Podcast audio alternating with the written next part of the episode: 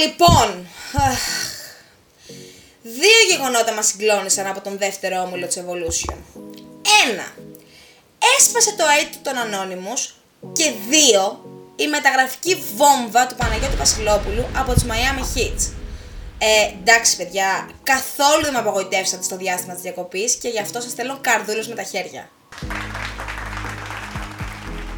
Έναρξη θα κάνουμε με την πρώτη είδηση και φινάλε θα κάνουμε με τη δεύτερη. Ξεκινάμε. Με επιστροφή φώτιο αναγνώστη και closing από Διονύση Διονυσόπουλο έγινε το χτύπημα των Most Wanted στους ανώνυμους. Ο Νικηφόρος Αλεφαντινός είδε το αίτητο να κάνει φτερά στο 90 του πρώτου γύρου. Να πούμε βέβαια, επειδή και τα στατιστικά μιλάνε από μόνα τους, ότι οι περσινοί πρωταθλητές στην Development 2 σήκωσαν κούπα με μία μόλις ήττα στην κανονική διάρκεια και αυτή από τους Casonic Bears. Το αφήνω απλά να υπάρχει. Τώρα, ξέρει ο Καραμασιώτης που είναι η λίμνη και μόνο την πάπια δεν κάνει. Με το ρόλο του coach στη μεγαλύτερη διάρκεια του γύρου. Με τις κακουχίες, με τις ατυχίες, τους τραυματισμούς και δεν συμμαζεύεται, το σύνολό του έπιασε τελικά τετράδα. Βέβαια, παρότι νίκησε τους πρωτοπόρους, για άλλους φοβάται ο Σάκης. Για πάμε να τον ακούσουμε.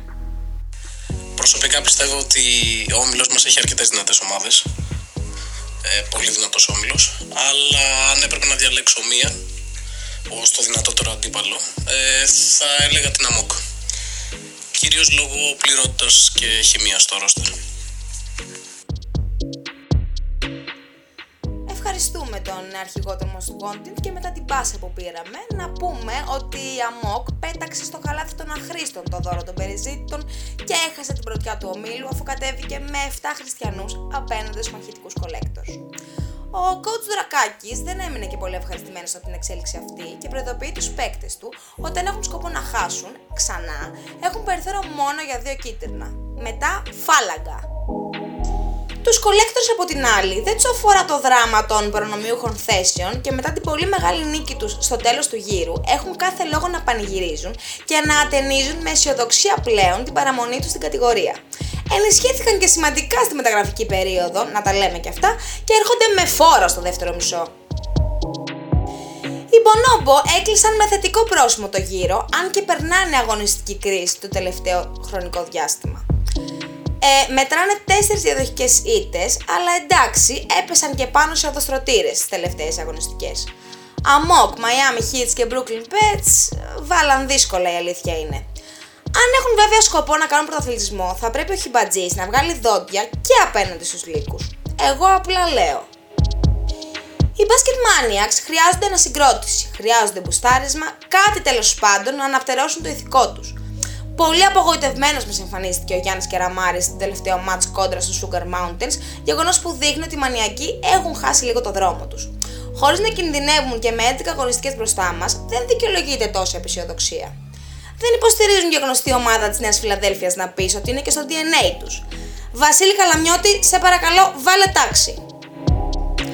Οι Iron Maiden θα καταδιώκονται από το μηδενισμό τους μέχρι το καλοκαίρι. Αν όλοι οι υπόλοιποι πρέπει να τρέξουν μαραθώνιο για να σωθούν, αυτοί έχουν δρόμο με την για να παραμείνουν και του χρόνου στην Evolution. Τώρα, αν θα είναι η Πατουλίδου ή η Diver στον τερματισμό, θα δείξει. Capital Controls, Athens Bucks και Sugar Mountains ακούνε τη μουσική να παίζει καθώς βυθίζονται σαν το Τιτανικό.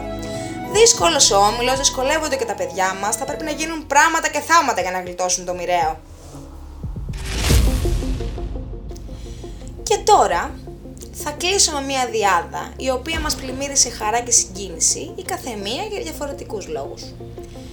Οι Brooklyn Bets του Ανδρέα Μπαμπάτσικου όταν δήλωναν συμμετοχή πέρσι το καλοκαίρι σίγουρα δεν ήξεραν θα σηκώσουν κούπα σε τόσο σύντομο χρονικό διάστημα και ακόμα πιο σίγουρα δεν φανταζόντουσαν ότι θα τους δοθεί ευκαιρία να συναντηθούν, να παίξουν αλλά και να κερδίσουν έναν από τους μεγαλύτερους μπασκετμπολίστες της Ελλάδας. Οι Miami Heats μας έκαναν τη μέγιστη τιμή να γευτούμε το μεγαλείο του Παναγιώτη Βασιλόπουλου στα παρκέ της διοργάνωσής μας. Στα 10 χρόνια παρουσίας του, το μπασκετάκι έζησε ιστορικές στιγμές το βράδυ της 24ης Γενάρη και τους ευχαριστούμε από καρδιάς γι' αυτό. Παναγιώτη Δρίτσα, είσαι τεράστιος ρε φίλε. Ο Παναγιώτης Βασιλόπουλος με την Ευρωλίγκα, με τα κύπελα Ελλάδος, με το πρωτάθλημα Ελλάδος, με τα μετάλλια με την επίσημη αγαπημένη και με τη συμμετοχή του στους μεγαλύτερους συλλόγους της χώρας, ήρθε αντιμέτωπος με το Φάνη Παναγιώτου και την αρμάδα του. Από τη μεριά μας, εάν καταφέραμε έστω και στο ελάχιστο να δώσουμε χαρά σε παιδιά δικά μας να μοιραστούν και 40 λεπτά το παιχνίδι με έναν παίκτη τέτοιας κλάσης και τέτοιου ήθους, να ξέρετε ότι η δικιά μας η χαρά είναι δεκαπλή.